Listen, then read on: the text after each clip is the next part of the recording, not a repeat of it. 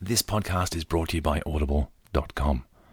Now, you can get your free audiobook if you go to audible.com and sign up for the gold member plan, and that's going to get you a free book. And you can download it, and even if you cancel your membership, that book is yours to keep forever at audible.com.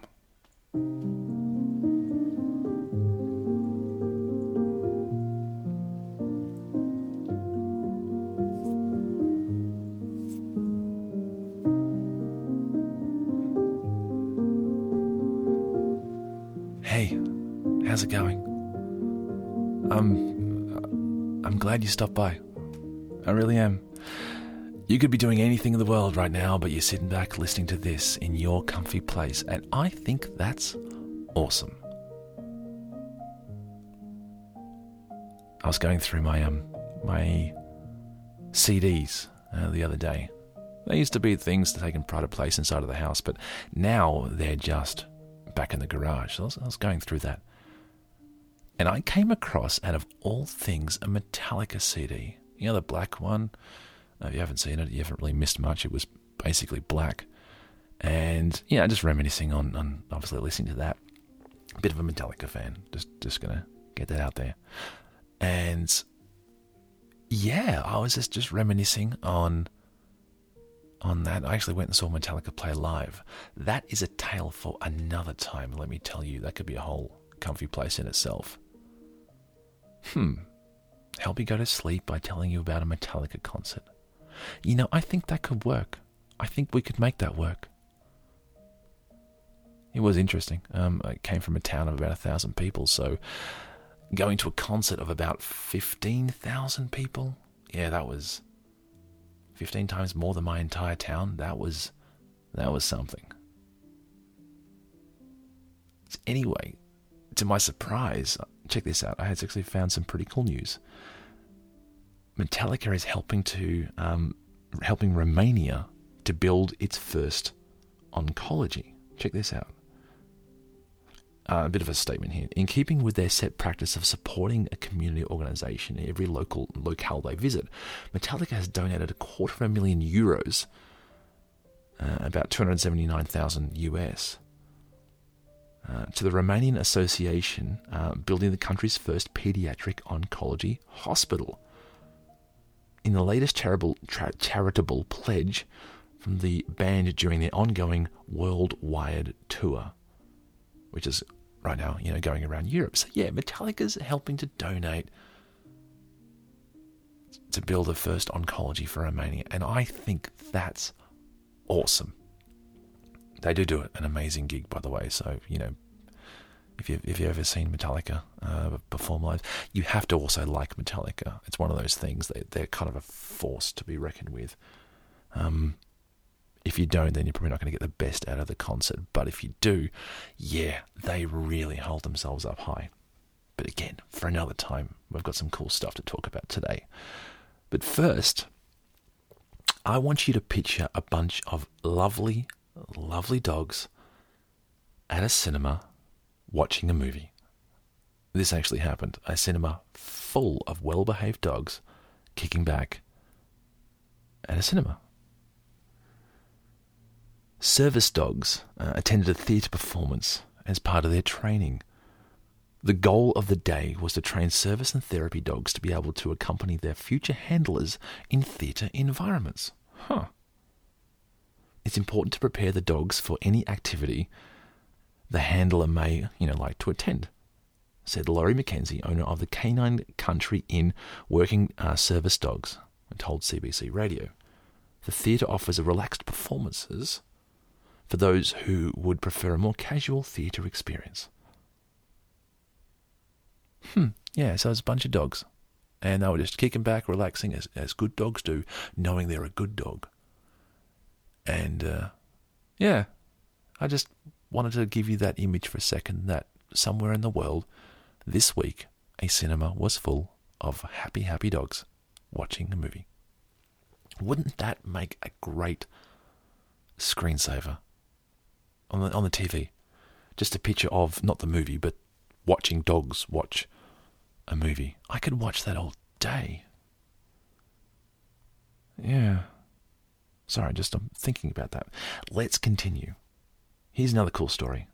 The UK Water Company is about to plant 11 million trees to assist in carbon neutral aims. 11 million.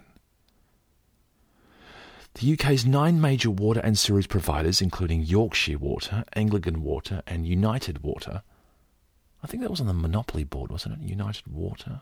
Sorry, United Utilities. Hmm. You know, when I played Monopoly, I always would, you know, do the uh, buy the utilities and think that was my surefire way to cleaning up. It never was. I don't really even recall the last time I won Monopoly. Yeah. Nope. Every single time went down in flames. Anyway, back to these guys. Building 11, building, planting 11 million trees. And, uh, yeah, they've committed to planting 11 million trees in order to improve the natural environment across 6,000 hectares of English land. Well, I think that is awesome. Not as awesome as this. Check this out. This is cool. A former child refugee tracks down the camp worker who gave her a bike. Mevan Babakar, and apologies for the pronunciation there, uses Twitter to find a man uh, who uh, whose gift brought joy to her more than 20 years ago a push bike. Mevan Babakar met her former aid worker Egbert, a former child refugee, posted an online call out to track down a camp worker who gave her a bike and has found and met the man who generously generosity brought her joy. Mevan, 29, lived in refugee camp in the Netherlands after she and her parents fled the Gulf War in the 1990s. On Monday, she posted a photograph of the former camp worker on Twitter and asked whether anyone would tell her his name. This man who worked at a refugee camp near Zwol in the Netherlands, again, apologies for the pronunciation, near Zwold, um, out of the kindness of his own heart, he bought me a bike. My five year old heart exploded with joy. Oh man, you remember the first time you got a bike? It's probably the closest thing we've ever experienced to superpowers, right? I mean, running as fast as you can when you're a child, that felt pretty damn cool. But when you're riding that push bike and you are riding that push bike and you're going fast and the wind's in your hair, like, uh, closest thing to feeling like Superman you can probably get. Unless I was doing drag racing, those muscle cars, that must be like Superman. But I yeah, that's never going to happen. That's never going to happen. So let's stick with the bike. He was so happy to see me. He was proud. Um, he was proud that I had become a strong and brave woman. He said that um, that was his wish for me when I was small. How cool is that, huh? Yeah, it's pretty cool. So yeah, so that's just some some you know cool news that's happening around the world right now. And um, I just wanted to, you know, let you know. But today, we are going to be talking about, well, there's no other way around this. We're going to be talking about a criminal. And, and moreover, the love that Australia has for certain criminals. The, you know, the, the English history of Australia, which it isn't that new. Again, the Aboriginal history is vast and extensive and ancient. However, the the English history is, isn't that new, and so we tend to gravitate to a whole bunch of of heroes of our culture. And this one guy that's oh my god, we love. Uh, he is called Ned Kelly. Oh yeah, yeah, he's called Ned Kelly. Just some some stats off the top. Uh, if you if you look up Ned Kelly on uh, Amazon, there'll be like 382 returns. Multiple movies were made about uh, this man. Uh, there was one good one made with Heath Ledger, and one not so good one made with Mick Jagger back in the 70s. If you want to have a good time and a good chuckle, um, and appreciate the power of editing, uh, because well, Ned Kelly was a rough and ready bushranger. Uh, long beard, stocky guy, big man, you know, man's man, that type of thing. And when you see the preview, um, you know Mick Jagger was not the most man's man kind of guy, um, in that typical sense of the word. Anyway, and certainly when he spoke, it wasn't. Well, it wasn't even Australian. He spoke with with that English accent. So during the preview of this, and you got to check it out. Go to iTunes or YouTube or whatever, and just just you know Google or type in um, yeah uh, Ned Kelly uh, and then 1970 something, and watch the preview because the editing guy who wanted to promote the movie clearly was up to a challenge of well, as soon as this guy opens his mouth, no one's going to believe that he's a Australian and b a rough and ready bushranger, so they simply didn't have him talk at all. Guaranteed. The entire, the entire um, thing is just he's he's walking and there's a song playing, and he's walking through the Australian bush and all that kind of stuff, and that's it. That's the entire preview. Hilarious. Yeah, so many interesting facts about this guy, Ned Kelly. Uh, and tonight, or now, uh, you might be listening to this in the morning. I'm assuming night, but it, it could be morning. I want to go through this and actually talk about this guy, Ned Kelly, because he, he's actually a bit of a character. Um, and it's interesting how his life uh, tends to weave around other people's achievements. Like apparently, the first, um, the first feature film in the world was actually a film about Ned Kelly.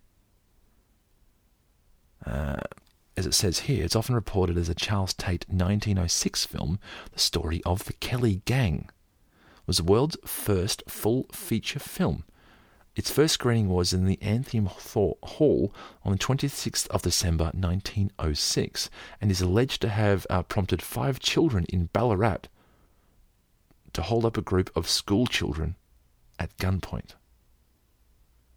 This resulted in the Victorian uh, Chief Secretary banning the film in towns with strong Kelly connections and for many years the film was thought to be lost, but segments were found in various locations, including some found in rubbish dumps. So, who is Ned Kelly? Well, uh, I, th- I, think as um time goes on, he's going to you know elevate himself to sort of a well, we are going to elevate himself to this absolute and utter legend status. But according to Wikipedia. Um, the bit that says the Ned Kelly Fun Facts for Kids. That's right. They have a criminal outlaw gang in the Fun Facts for Kids, and this is what it says Edward Ned Kelly, um, born June 1855 uh, to November 1880, is Australia's most famous bushranger he became a symbolic figure in the Australian history, folklore, books, art, movies. As a national icon, his image was used during the opening ceremony of the 2000 Summer Olympics in Sydney. I remember watching the opening ceremony. Every single Australian, the entire time, they were thinking, please don't stuff it up. Please, just just let it go smoothly. It, it did. Um, I think the closing ceremony, some mechanical failures, but the opening ceremony, yeah, that's all we thought about. And when it finished, it was like, yes, we didn't stuff it up. Uh, he is remembered in the saying um, as game as Ned Kelly, which I've never said in my life. Um, the word game in a case meaning brave. While he was growing up, his family was often in trouble with the police. Uh, after fighting uh, a policeman at his home in 1878, Kelly went uh, to the bush and hid. He murdered three policemen who were searching for him. The government made Ned, his brother, and the two friends outlaws. They became known as the Kelly Gang. Ned Kelly led a gang uh, to rob a number of banks and even capture a whole town. The final violent fight uh, wasn't a very big town, by the way. It wasn't a massive metropolis. Again, let's yes, Australia small as now. You dial it back 200 years ago, not many, uh, not many people here. The final violent fight with police took place at Glenrowan. Kelly, dressed in his homemade metal armor and helmet. That's right, he forged his homemade metal armor and, and helmet, which is is partly the reason why he's such an iconic figure now. Because if you if you Google Ned Kelly, you'll you'll see that. And it, yeah, it was it was it was pretty intense. And it was he was captured and sent to trial, found guilty of murder, and he was hanged in the Melbourne jail in 1880 a painting of Kelly by the Australian artist Sidney Nolan was sold in 2010 for $5.4 million, the highest price ever paid for an Australian painting. And again, this guy is an outlaw, he's a criminal, he's a murderer. Um, as detailed in the information that was on Fun Facts for Kids. so, that's the briefer version. But here at Comfy Place, we like to go to the details, the boring, sleepy details that can help you go to sleep. So, thanks to the good old Wikipedia and a whole bunch of other stuff, I have the details of Ned Kelly. And there's actually some pretty interesting stuff in here. It is it's pretty cool. Um, yeah, let's let's let's dive on in. He was born in the British colony of Victoria as the third of the eight children to an Irish parent. His father, a transported convict, died shortly after serving a six month prison sentence, and the prison sentences in those days were hard. Leaving Kelly, aged 12, as the eldest male of the household. The Kellys were a poor uh, selector family who saw themselves as downtrodden by squattocracy, have no idea what that means. And as victims of police persecution.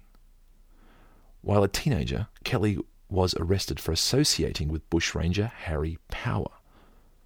No reference to or um, alignment with Harry Potter, Harry Power, and served a two year prison uh, terms for a variety of offences, the longest stretched being from 1871 to 1874 on a conviction of receiving a stolen horse. He later joined the Greta Mob, a group of bush larrikins known for stock theft. A violent confrontation with a policeman occurred at the Kelly family home in 1878, where Kelly was indicted for attempted murder. Fleeing to the bush, Kelly vowed to avenge his mother, who was imprisoned for her role in the incident. That's right. She was associated, so she was in prison as well. Uh, and after he, his brother Dan, and two associates, Joe Byrne and Steve Hart, shot dead three policemen, the government of Victoria proclaimed them as outlaws. And, and, and here's like the, the endless debate about the whole Kelly thing, right? Which is, uh, was he, you know, a, an absolute criminal, or was he actually defending his life against a heavy persecution of police? So yeah, it's it's it's that was a real topical debate at the time. Kelly and his gang eluded the police for two years, thanks to part to the support and the extensive network of sympathisers. The gang's crime spree included raids on Euroa, Jerilderie, I'm not making those town names up by the way, they actually exist, and the killing of Aaron Sherritt, a sympathiser turned police informer.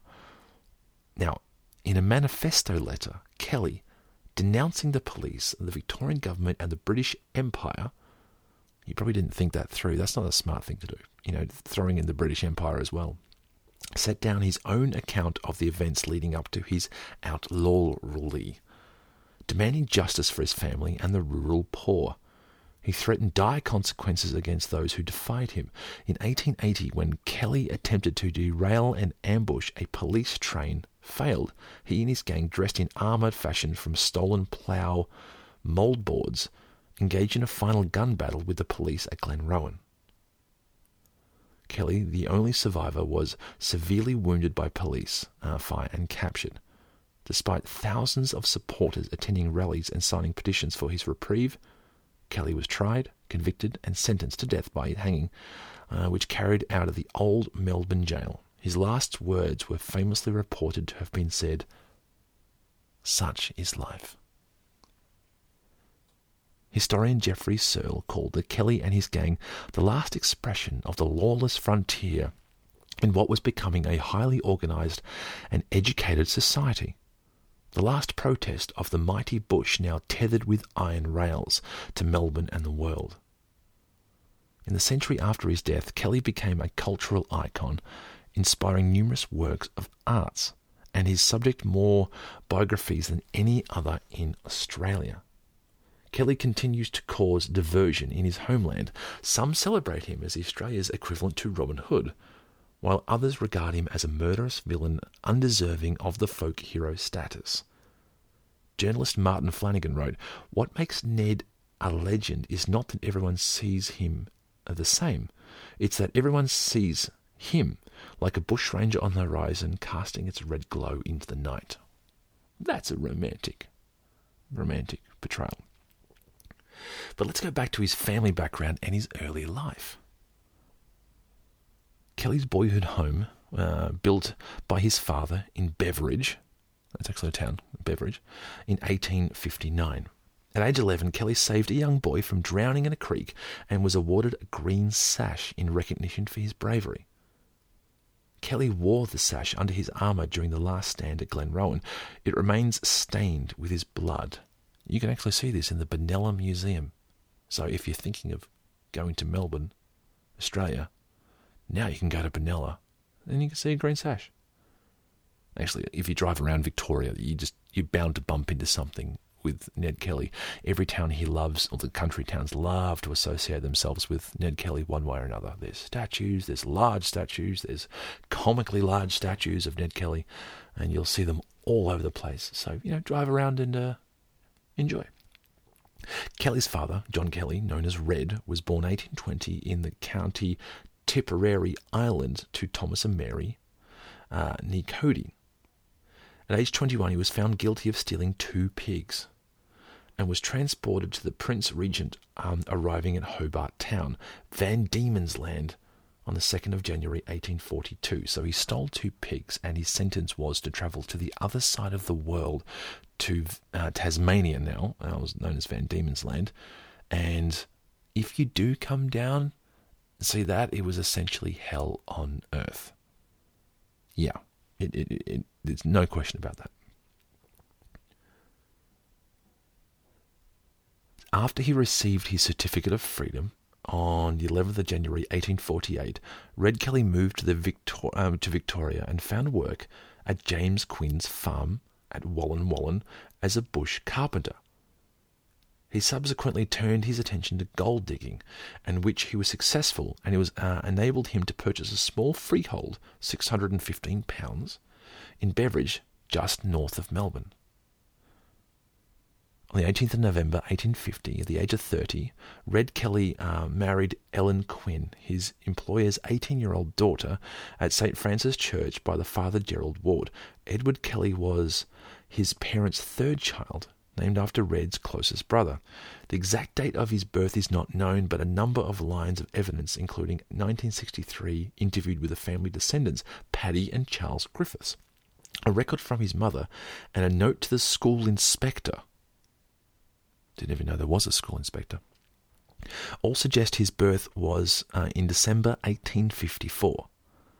Ned Kelly was baptized as an uh, Augustinian priest uh, Charles O'Hea, who also administered his last rites before his execution.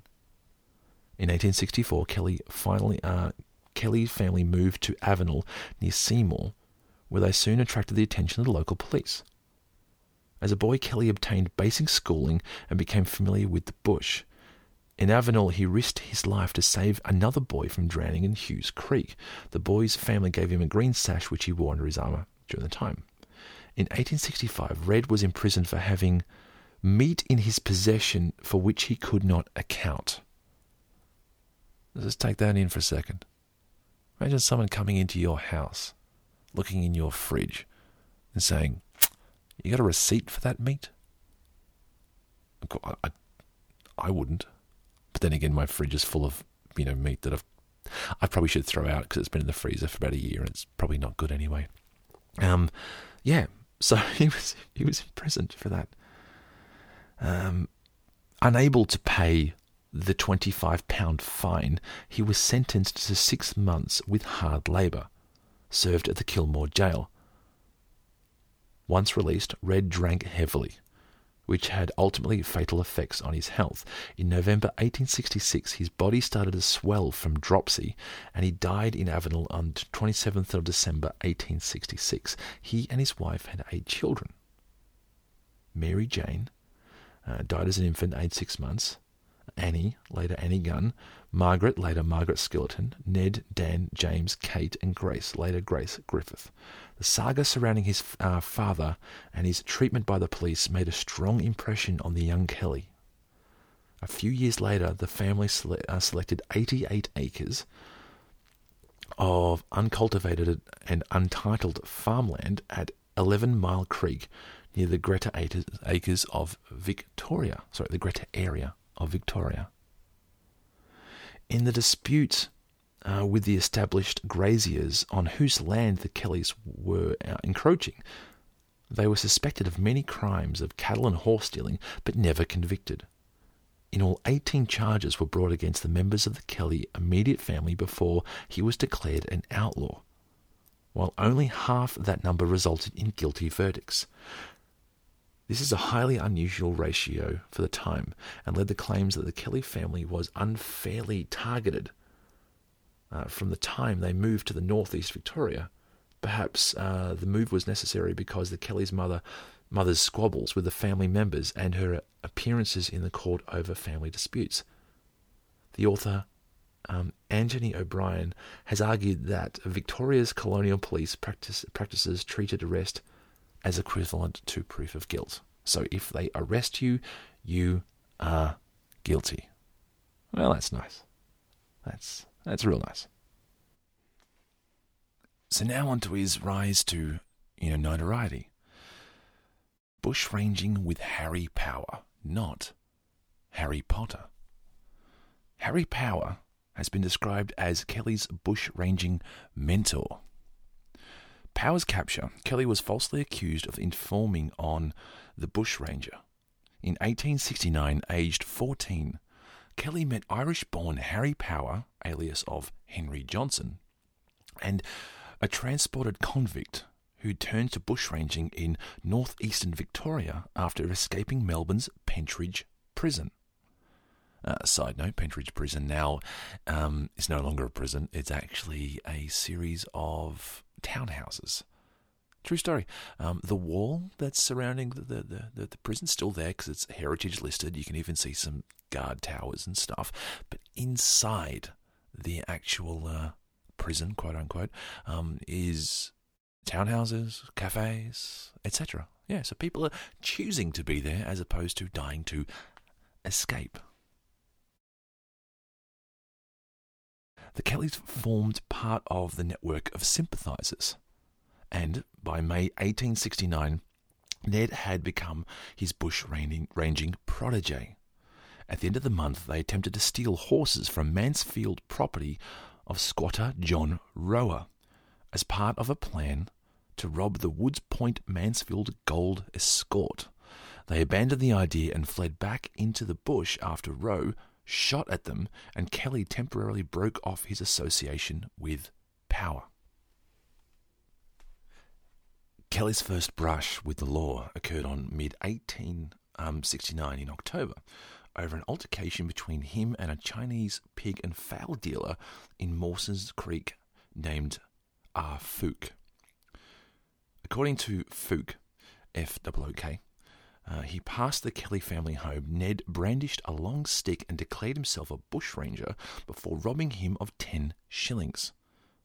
Fook, I'm saying that very carefully, by the way, Fook travel, uh, then travelled to Benalla to give his account of what happened to Sergeant James Whelan, who was, according to the fellow officers, quote, a perfect encyclopedia of knowledge about the Kellys and their criminal activities.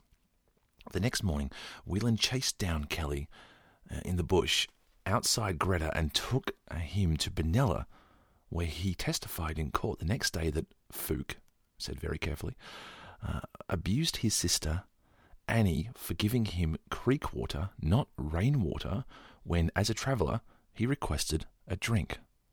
Then, uh, the story went, Fook beat Ned with a stick after he came uh, to his sister's defense.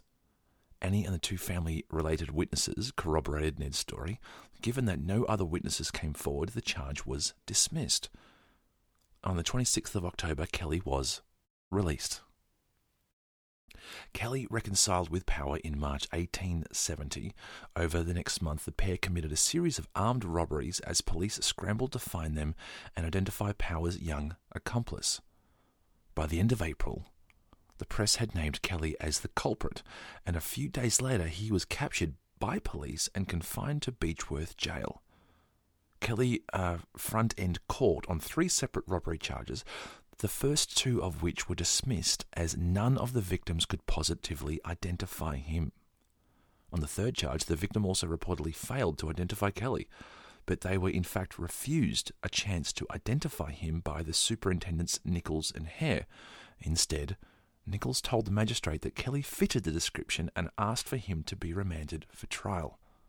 He was sent to Melbourne, where he spent a weekend in lockup before being transferred to Kyneton to face court. No evidence was produced in court, and he was released a month later. Historians tend to disagree over this episode. Some see it as evidence of the police harassment Others believe that Kelly's family intimidated the witnesses, making them reluctant to give evidence. Another factor in the lack of identification may have been that the witnesses had described Power's accomplice as a half caste, a person of Aboriginal and, and European descent. However, the police believed uh, this to be a result of Kelly going unwashed. Power often camped at Glenrowan Station, a large property owned by Kelly's maternal grandmother, sorry, grandfather, James Quinn, which sat at the headwaters of the King River in June 1870 while resting in a mountainside gunya brackets bark shelter that overlooked the property. Power was captured by a police uh, search party. Following Power's arrest, word spread within the community that Kelly had informed on him Kelly denied the rumour, and in a letter that bears only a surviving example of his handwriting, he pleads with Sergeant James Babington of Kyneton for help, saying, Everyone looks on me like a black snake.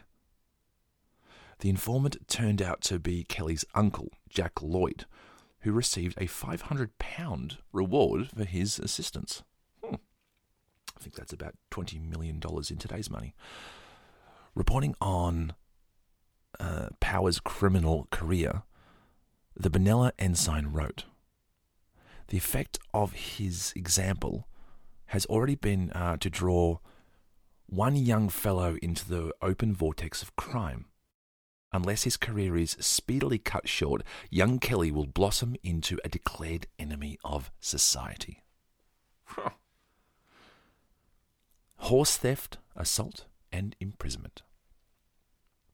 In 1870, um, October, a hawker, Jeremiah McCormack, accused a friend of, the Kellys, Ben Gould, of stealing his horse.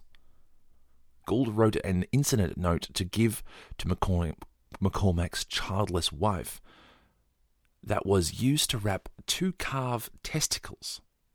Okay. Kelly passed it to one of his cousins to give it to the woman. When McCormack confronted Kelly later that day, Kelly punched him in the nose, causing McCormack to fall. Kelly was arrested for the part in sending the calves parts and the note for uh, assaulting McCormack. He was sentenced to three months hard labour on each charge. Kelly was arrested. Uh, sorry, Kelly was released from Beechworth Jail on 27th of March 1871, five weeks earlier, and returned to Greta. Three weeks later, horsebreaker Isaiah uh, quotation Wild Wright arrived in a town on what uh, Kelly later described as a very remarkable chestnut mare. Wright visited the Kelly homestead to see his friend, Alex Gunn, a Scottish miner who had married Kelly's older sister. Wright intended to ride the borrowed mare back to Mansfield, the hometown of his owner, but discovered the next morning it had gone missing. Gunn let, lent him one of his own horses, promising that if he found the mare, he would keep it until Wright returned. Soon after Wright departed, the mare was found by Gunn and the neighbour, William Brickey Will- Williamson. Kelly then took the mare to Wangaratta, where he stayed for four days. On April 20, uh, 20th of April 1871, while riding back to Greta, Kelly was intercepted by Constable Edward Hall, who suspected that the horse was stolen. He directed Kelly to the police station, and on the pretense of having to sign some papers, as Kelly dismounted, he tried to grab him by the scruff of the neck, but failed. When Kelly resisted the arrest, Hall drew his revolver and tried to shoot him, but it misfired three times. He was then overpowered by Kelly, who later said that he straddled him and dug spurs into his thighs, causing the constable to roar like a big calf attacked by dogs. Quote, unquote. After subduing Kelly with the assistance of several bystanders, Hall pistol whipped him until his head became a mass of raw and bleeding flesh. Although Kelly maintained that he did not know what the, who the mare belonged uh, to, someone other than Wright, he and Gunn were charged with horse stealing. When it was later revealed that Kelly was still imprisoned on Beechworth Jail when the horse was taken, the charges were downgraded to felony receiving a horse. Kelly and Gunn were sentenced to three years' imprisonment with hard labour. Wright escaped arrest from the theft on the 2nd of May following an exchange of shots with police, but was arrested the following day at the Kelly homestead and received an 18 month sentence for stealing the horse. Kelly served his sentence in the Beechworth jail and then at HM Prison Pentridge near Melbourne. On the 25th of June 1873, Kelly's good behaviour earned him a transfer to the prison hulk Sacramento anchored off Williamstown. He returned to Pentridge after several months and was released on the 2nd of February 1874. Six months earlier for good behaviour. That same month, his mother Ellen married an American, George King, with whom he had three children. King, Kelly, and Dan Kelly became involved in cattle rustling. To settle the score with Wright over the chestnut mare, Kelly fought him in a bare knuckle boxing match at the Imperial Hotel at Beechworth, the 8th of August 1874. Kelly won after 20 rounds and was declared an unofficial boxing champion of the district. Soon afterwards, a Melbourne photographer took a portrait of Kelly in a boxing pose. And Wright became an ardent supporter of Kelly. All right, so let's just pause for a second on this. Remember at the start how I said that, you know, the movies have been made by, know, by Ned Kelly. And remember I was talking about that the 1971 was cast by Mick Jagger? So just imagine now, bare knuckle Ned Kelly, 20 rounds of fist fighting. Bare knuckle too, by the way. Blood everywhere and all that kind of stuff. And that's the kind of guy we're dealing with here. This guy is a no nonsense kind of person. And in the 1970s movie, it was cast by Mick Jagger. Seriously, you need to go see that that that trailer. It's yeah, it's pretty cool. It's actually really cool to check out. So I I I yeah, just stop this right now and just just just start it. I'll do it tomorrow. It's it's it's all good. You're probably in bed right now, uh, assuming you're not already asleep. If you are, that's that's great. I'll just I'll continue. On 18th of September 1877 in Benalla, Kelly, while drunk, was arrested for riding over a footpath and locked up for a night. The next day, while he was escorted by four policemen, he, uh, he absconded and ran, taking refuge in a shoemaker's shop. The police and the shop owner tried to handcuff him but failed. During the struggle, Kelly's trousers were ripped off Trying to get Kelly to submit and taking advantage of his torn trousers, the Irish born constable Thomas Lonergan, whom Kelly later murdered at Stringybark Creek, blackballed him, quote unquote. What's blackballed? Glad you asked. It is grabbed him and squeezed his testicles. It's right in here. It is times like these I wonder with Wikipedia whether people have just updated this and just chucked this in, but I'm going to assume this is fact. Grabbed him by the testicles and squeezed. During the struggle, a miller walked in and, on seeing the behaviour of the police, said, You should be ashamed of yourselves. He then tried to pacify the situation and induced Kelly to put on the handcuffs. Kelly was charged with being drunk and assaulting police. He was fined three pounds, um, $14 million in Australian money today, one shilling, which included damage to the uniforms. In October 1877, Gustav and William Baumgarten were arrested for supplying stolen horses to Kelly. Gustav was discharged, but William was sentenced to four years of jail in 1878, serving time at Pentridge Prison, Melbourne. The Fitzpatrick Incident. On the 15th of April 1878, Constable Strachan, the officer in charge of the Greta police station, learned that Kelly was at a certain shearing shed and went to apprehend him. As lawlessness was rampant in Greta, it was recognised that the police station could not be left without protection, and Constable Alexander Fitzpatrick, who, like the Kellys, was also of Irish descent, was ordered there for relief duty. He was instructed to proceed directly to Greta, but instead rode on the pub, uh, to the public house at Winton, five miles from Benalla's police headquarters, where he spent a considerable amount of time. He remembered that a couple of days previously he had seen in the Police Gazette an arrest warrant for Dan Kelly for horse stealing. He was sent to Kelly's house to arrest him, despite the uh, police policy that at least two constables participating in the visits to the Kelly homestead, finding Dan not home, he remained with Kelly's mother and the other family members in conversation for about an hour. According to Fitzpatrick, upon hearing uh, someone chopping wood, he went to ensue that the chopping uh, was licensed. The man proved to be William Brickey Williamson, a neighbour who said he needed a license only if he was chopping wood on Crown land. According to Williamson, he was at his own selection a half a mile from Kelly's and was arrested there when he refused to give information about the Kellys. Fitzpatrick then observed two horsemen making uh, towards the house. He had just left. The man proved to be the teenager Dan Kelly and his brother in law, Bill Skillion. Fitzpatrick returned to the house uh, and made the arrest. Dan asked to be allowed to have dinner before leaving. The constable consented and took a seat near his prisoner.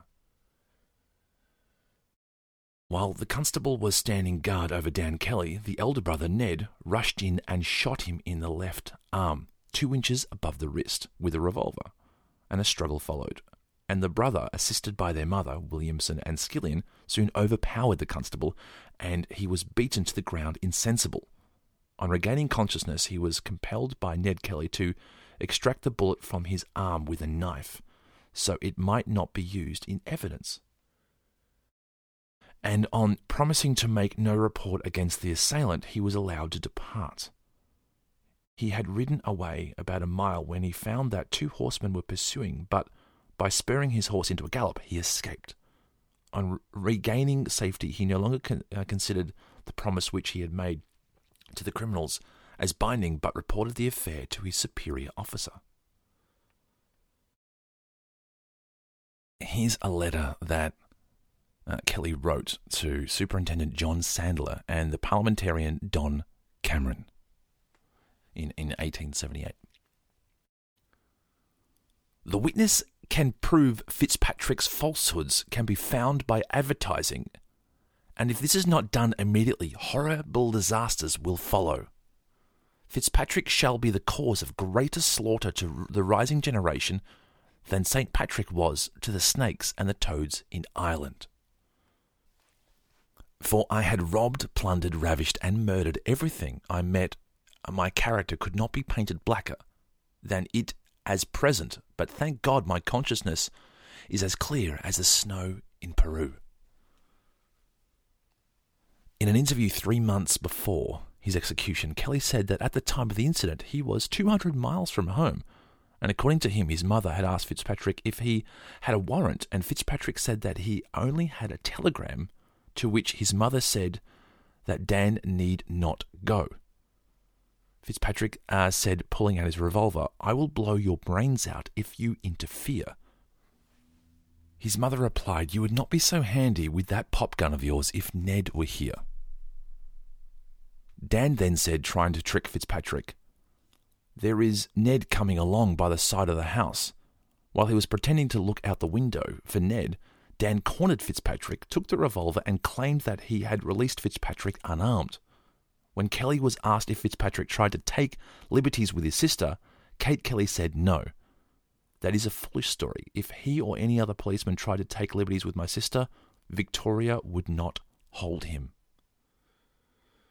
Fitzpatrick rode to Benalla and he was reported that he had been attacked by Kelly as well as his brother Dan. His mother and the neighbour uh, Brick Williamson and the Kelly brother in law Bill Skillion. Fitzpatrick claimed that all except Kelly's mother had been armed with revolvers and that Kelly had shot him with in the left wrist and that Ellen Kelly had hit him on the helmet with a coal shovel. Williamson and Skillion were arrested for their part in the affair. Kelly and Dan were nowhere to be found, but Ellen was taken into custody along with her baby, Alice. Let's just take a moment to reflect that the police arrested a mother and the baby as well. So imagine that today, huh? Imagine in the news that, that you know there was a guy that was was a, a criminal and the police arrested the mother and the baby and put them into a jail cell.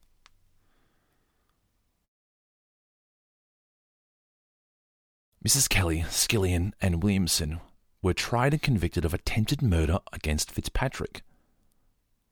When Kelly was executed, his mother was still in prison. Kelly asserted that he was not present and that Fitzpatrick's wounds were self inflicted. Kenneally, who interviewed the remaining Kelly brother, Jim Kelly, and Kelly's uh, Kelly cousin and a gang provider, Tom Lloyd, in addition to the closing examining in 1881, reported by the Royal Commission on the Police Force of Victoria, wrote that Fitzpatrick was drunk when he arrived at the Kellys. That while he was waiting for Dan, he made a pass at Kate, and Dan threw him to the floor. In the ensuing struggle, Fitzpatrick drew his revolver. Ned appeared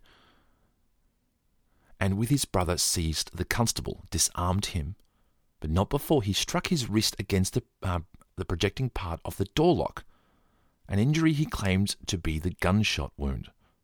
Upon what Kelly claimed was Fitzpatrick's false evidence, his mother Skillion and Williamson were convicted. A reward of £100, today's money $25 billion, was offered for Kelly's arrest. Kelly claimed that this injustice exasperated him and led to think um, and led to him his taking to the bush just before Kelly was taken away from Benalla after Glenrowan shootout. Senior Constable Kelly was reported he interviewed Kelly in his cell and that he admitted to shooting Fitzpatrick.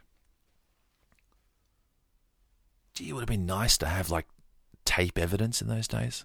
You know, um, you know, just this, this backwards and forwards that's going there. There's a lot of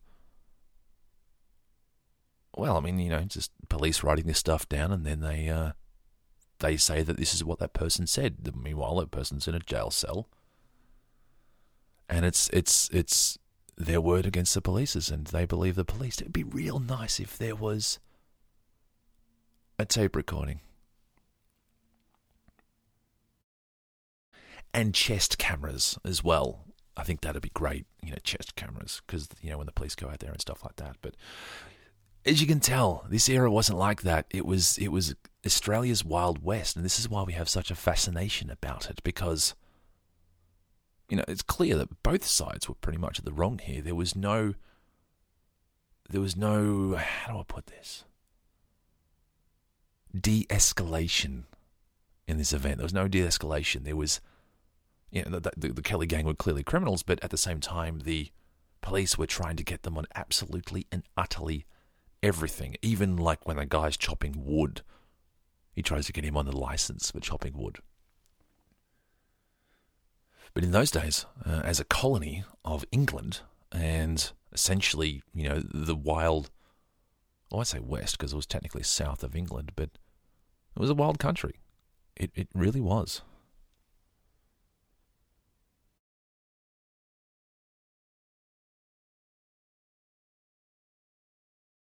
So Kelly said about the incident.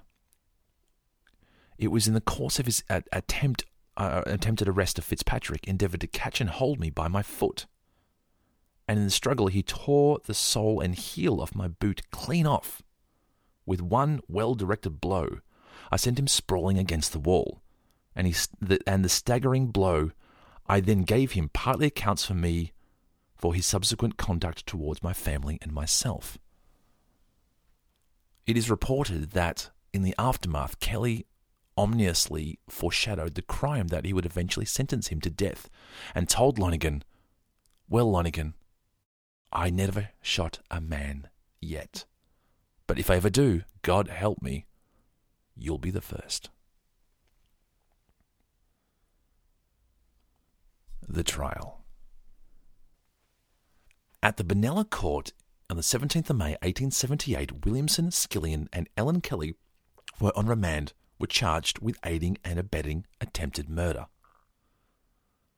The three appeared on the 9th of October 1878 before Judge Redmond Barry and charged with attempted murder.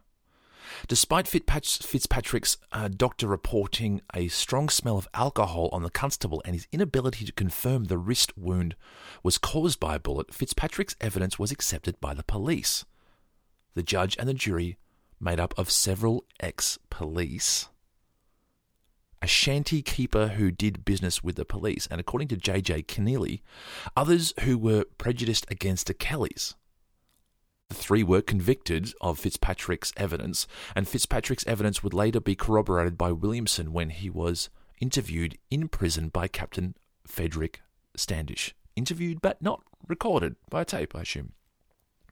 Skillion and Williamson uh, both received sentences of six years, and Ellen three years of hard labour. Barry stated that if Kelly were present, he would give him 15 years. Frank Harty, a successful and well known farmer in the area, offered to pay Ellen uh, Kelly's bail, upon which bail was immediately refused. Ellen Kelly's sentence was considered unfair even by people who had no cause to be Kelly sympathisers. Alfred Wyatt, a police magistrate headquarters in Benalla, told the commissioner later that I thought the sentence upon the old woman, Mrs. Kelly, was a severe one.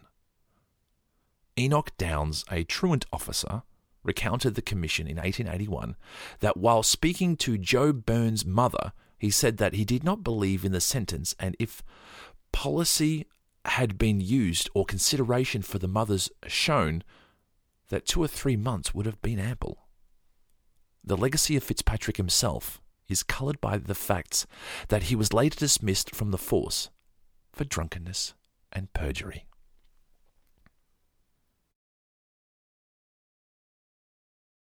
The Stringy Bark police murders. After the sentences were handed down in the Benalla Police Court, both Ned and Dan Kelly doubted that they could convince the police of their story. So they went into hiding, where they were later joined by friends Joe Byrne and Steve Hart. The police had received information that Kelly gang were in the Wombat Ranges, and the head of the King River on the 25th of October 1878. The two police parties were secretly dispatched, one from Greta, consisting of five men with Sergeant Steele in command, and one from Mansfield with four men with the intention of executing a pincer movement. Sergeant Kelly from the Mansfield party set off to search for the Kellys, accompanied by Constable McIntyre, Lonigan, and Scanlon all were in civilian dress.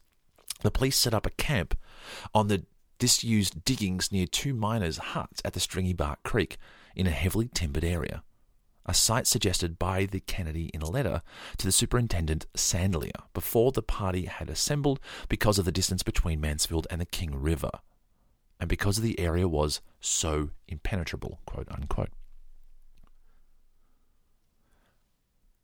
Early the next day, Kennedy and Scanlon went down to the creek to explore, leaving McIntyre to attend the camp duty. At about noon, Lonigan he- heard a strange noise down by the creek, and McIntyre went to investigate. Hoping that there could be some kangaroos that they could shoot for dinner, instead, he shot and killed some parrots, which he cooked for dinner, unaware that at the time that the sound of the shots alerted the bushrangers to their location. At about 5 p.m., McIntyre was at the fire making tea with Lonigan by him when they were suddenly surprised by the Kelly gang with the cry, Bail up and hold up your arms. McIntyre testified that Kelly took his fowling piece and that all the gang members were armed. Kelly stated that only uh, they only had two guns. And having left his revolver by the tent door, McIntyre held up his hands as directed. Lonigan went for cover behind a tree and at the same time put his hands on his revolver. And Kelly shot him in the temple. He fell to the ground and said, Oh Christ, I am shot. He died a few seconds later. Kelly remarked, What a pity. What made the fool run? Kelly and McIntyre searched, and when they found that he was unarmed, let him drop his hands. They took Lonigan and McIntyre's revolvers and helped themselves to the articles from the tent. Kelly uh, talked to McIntyre and expressed his wonder that the police should have been so foolhardy as to look for him in the ranges. It was evident that he knew uh, the exact uh, state of the camp. The number of police had descriptions of the horses. He asked where the other two were, and McIntyre, and he told McIntyre he would kill him if he lied. McIntyre revealed their whereabouts and pleaded for their lives. I told Kelly that they were both countrymen and co religious of his own. I thought he might uh, be possessed of some of that patriotic religious feeling, which I had such a bond and a sympathy amongst the Irish people. My opinion is that he possessed none of these feelings. On the question of religion, I believe he was apathetic and like a great many young bushmen, he prided himself more on his Australian birth than he did upon his extradition from a particular race. A favourite expression of his was, I will let them see what one native born Australian can do. Okay, so this is just settling in. I'm I'm going to stop this here because uh, we've got a lot more material you know, to go through. So, and by now, hopefully, you are asleep, just drifting off to Netherland and ready to start a day again tomorrow. Isn't this Ned Kelly thing fascinating, though? Isn't it? This guy who was, you know, clearly a criminal, but after reading a few things about what was going on, there's a. I can't help but feel for the guy, you know? I can't help but think that if there was just a little bit more of de escalation in the whole situation, well, then it would have gone a little differently. But this is the history that we have. This is how it went. Anyway, stick around for part two because we're going to continue inside of the forest and things are going to get interesting. Don't worry, I won't make it too exciting. The last thing I want to do is make sure that, well, you're not asleep because you're absolutely and utterly glued to this. Unless, of course, you're now driving along a road somewhere and you're just wanting to hear what happens next. Anyway, you're probably already asleep by now. And these words are just drifting off into the never never. So until next time, good night, sweet dreams, take care, and goodbye.